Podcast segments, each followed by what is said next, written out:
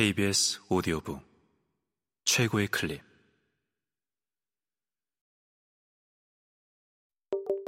KBS 오디오북.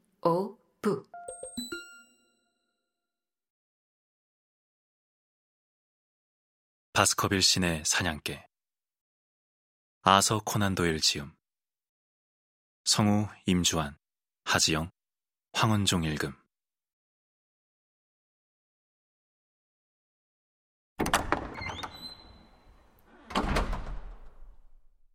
12시에 저택의 문이 아직도 열려 있는 것을 발견한 베리모어는 놀라서 등불을 켜고 주인을 찾아 나섰다.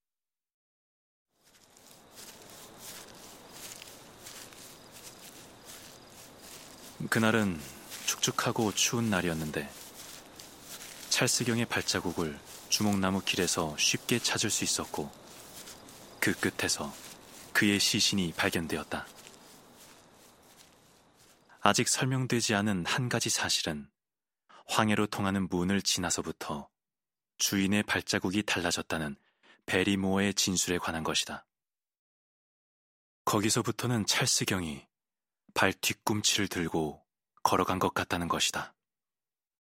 그때 거기서 멀지 않은 황야에 말장수인 집시 한 명이 있었는데 그는 술에 많이 취한 상태였다고 진술했다. 그는 고함 소리를 듣기는 했지만 어느 방향에서 났는지는 모르겠다고 말했다. 찰스경의 시신에는 폭행의 흔적은 없었으며 의사는 그의 얼굴이 믿을 수 없을 만큼 일그러져 있었다고 증언했다. 너무 심하게 일그러져서 모티모 박사는 처음에 자기 앞에 놓인 시신이 자신의 친구이자 환자라고는 도저히 믿을 수 없었다고 한다. 이것은 심장 탈진과 호흡 곤란으로 사망한 경우 드물지 않게 일어나는 현상이다. 이 사실은 부검을 통해 입증되었으며 검시 배심도 의학적 증거에 따라 평결을 내렸다. 따라서 사건은 이대로 인정되어야 할 것으로 보이며 가장 중요한 문제는 찰스경의 상속인이 바스커빌 저택에 정착하여 찰스경이 시작한 사업을 계속 이어갈 것인가 하는 문제다. 검시관의 일반적인 조사로는 이 사건과 관련해 회자되던 허무맹랑한 이야기까지 종식시킬 수는 없었으므로 바스커빌 저택의 새로운 주인을 찾는 일은 쉽지 않을지도 모른다. 만약 살아있다면 가장 가까운 친척은 찰스 바스커빌 경의 남동생의 아들인 헨리 바스커빌 씨인 것으로 알려졌다. 가장 최근 소식에 의하면 이 젊은이는 미국에 있다고 하며 그에게 상속재산 정보를 제공하기 위해서 현재 조사가 진행 중이다. 모티머 박사는 신문을 접어 주머니에 털어놓았다. 이것이 찰스 바스커빌 경의 죽음에 관한 공식 발표입니다, 홈즈 씨. 감사드려야겠군요. 홈즈가 입을 열었다. 이런 사건을 알려주시다니. 분명히 이 사건에는 몇 가지 흥미로운 요소가 있습니다. 저도 당시에 신문에서 몇 줄 읽은 기억이 납니다. 하지만 그때는 교황께 의무를 다하고 싶은 마음에 바티칸 보석 사건으로 너무 정신이 없어서 흥미로운 영국 사건을 여러 건 놓쳤죠. 모티머 박사님 말씀은 공개된 것으론 이 기사가 전부라는 말씀이시죠? 네, 그렇습니다. 그러면 공개되지 않은 것을 말씀해 주시죠. 홈즈는 몸을 뒤로 기대며 손끝을 맞대고 특유의 냉철하고 진지한 표정을 취했다. 그러려면 하며 모티머 박사는 감정이 격해지는 것 같았다. 아무에게도 말하지 않은 사실을 털어놓아야겠군요. 검시관의 조사 과정에서 이 얘기를 하지 않은 이유는 과학을 믿는 사람으로서 대중들에게 공공연히 미신을 부추기고 싶지 않았기 때문입니다. 그리고 지금도 꽤나 암울한 소리를 듣고 있는 바스커빌 저택에 또다시 의혹이 더해진다면 신문에 언급된 것처럼 이제 아무도 바스커빌 저택으로 오려고 하지 않을까봐 걱정도 되었고요. 이런 이유로 제가 아는 것을 좀 감춰도 괜찮을 거라고 여겼습니다. 말한다고 해서 좋을 일이 하나도 없으니 말입니다. 하지만 홈즈 씨에게야 전부 다 털어놓지 못할 이유가 없습니다.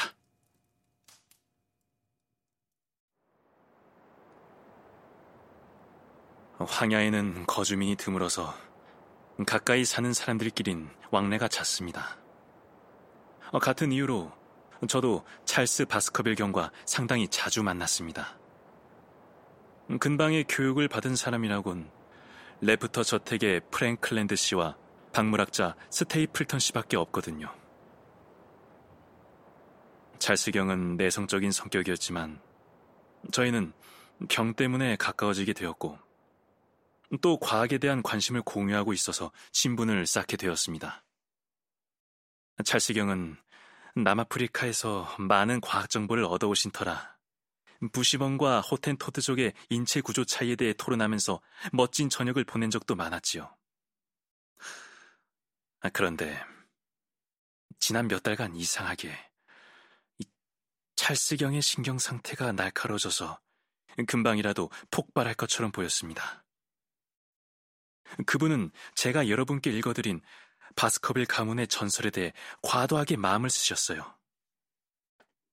그래서 밤에 산책을 할 때도 절대 황야에는 나가려고 하지 않으셨습니다. 홈즈 씨, 믿기 힘드시겠지만 찰스경은 무시무시한 운명이 자신의 가문에 드리워져 있다고 믿었습니다. 더구나 조상들로부터 전해 내려오는 이야기 때문에 더욱 확신할 수밖에 없었지요.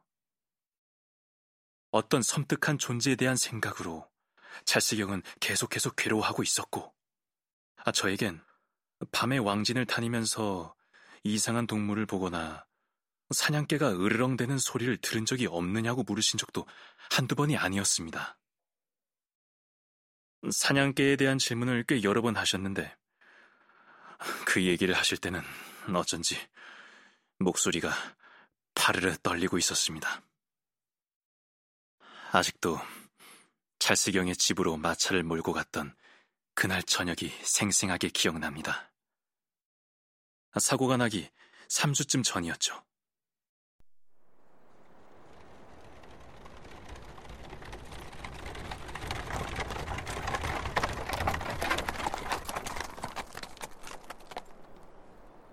저택 입구에 나와 계시더군요. 저는 제 기그에서 내려 그분 앞에 섰습니다. 하지만 제가 그분을 보았을 때 그 눈빛은 저를 지나쳐서 제 어깨 뒤편을 뚫어져라 쳐다보는 것이었습니다. 그 두 눈에는 뭐라 형언할 수 없는 끔찍한 공포가 서려 있었습니다. 그래서 저도 획 돌아서 뒤를 보았는데 아주 잠깐이었지만 분명히 무언가를 보았습니다. 커다랗고 시커먼 송아지 같은 게 진입로 끝머리를 지나치는 것이었습니다. 찰스경이 너무나 놀라고 흥분한 상태여서 저는 어쩔 수 없이 그 짐승이 있던 지점까지 내려가 둘러봐야 했어요. 짐승은 이미 사라지고 없었지만 그 사건으로 찰스경은 최악의 심리적 충격을 받았던 것 같습니다. 제가 저녁 내내 경의 곁을 지키고 있자 경은 자신이 겁을 먹은 이유를 설명하려고 제가 여러분께 읽어드린 그 쪽지를 저에게 보관해달라며 보여주셨어요. 이 얘기를 말씀드리는 이유는 그 후 일어난 비극을 생각하면 이것도 뭔가 의미가 있을 것 같아서예요. 하지만 당시에는 정말 별일 아닌 것 같았기 때문에 찰스경이 아무 이유도 없이 흥분한다고 생각했지요. 찰스경이 런던에 갈 예정이었던 것도 제가 권해드렸기 때문입니다. 저는 찰스경의 심장에 무리가 갔다는 것을 알 수 있었죠. 하루 종일 불안 속에서 생활하시니 그게 아무리 터무니없는 이유 때문이라 해도 분명히 건강에 심각한 이상이 생기고 있었어요. 저는 몇 달 정도 시내에서 기분 전환을 하면 말끔해져서 돌아오실 거라고 생각했어요. 우리 친구인 스테이플턴 씨도 찰스경의 건강을 많이 염려하던 터라 저와 같은 의견이었죠. 바로 그 마지막 순간에 이런 재앙이 발생한 겁니다. 찰스경이 죽던 날 밤, 집사 베리모어는 죽음을 발견하고 곧장 저에게 마부 퍼킨스를 보냈습니다. 저는 늦게까지 깨어있던 터라 사건이 일어난 지 한 시간도 안 되어서 바스커빌 저택에 도착했죠. 제가 모든 것을 검사하고 확인했습니다. 사인 조사서에 나와 있는 그대로입니다. 저는 주목나무 길에 나 있는 발자국 흔적을 따라 내려갔습니다. 황야로 통하는 문 앞에서 찰스경이 기다렸던 것으로 보이는 장소를 발견했습니다.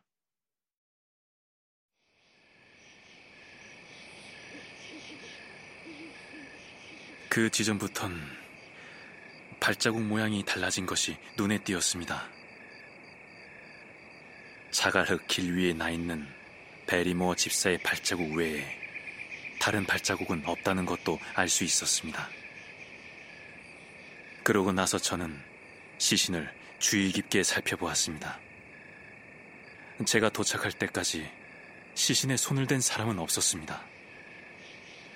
찰스경은 엎드린 채 죽어 있었는데 팔을 벌리고 손가락은 땅을 파고 있었습니다. 얼굴은 어떤 감정 때문에 완전히 뒤틀려 있었는데 얼마나 일그러졌던지 저도 그게 찰스경인지 알아보지 못할 뻔했습니다. 분명히 외상은 전혀 없었습니다. 하지만 사인 조사서에 있는 베리모의 진술 중에 한 가지는 거짓입니다. 베리모어는 시신 주변의 땅에 아무 흔적도 없다고 했지만 그가 못 알아봤을 뿐 저는 분명히 확인했습니다. 약간 떨어진 곳이었지만 틀림없이 새로 생긴 흔적이 있었습니다. 발자국이? 발자국이 남자였나요, 여자였나요? 모티머 박사는 잠시 우리를 묘한 눈길로 바라보더니 소근거리듯 나직이 대답했다. 홈즈 씨, 그건 아주 커다란 사냥개 발자국이었어요.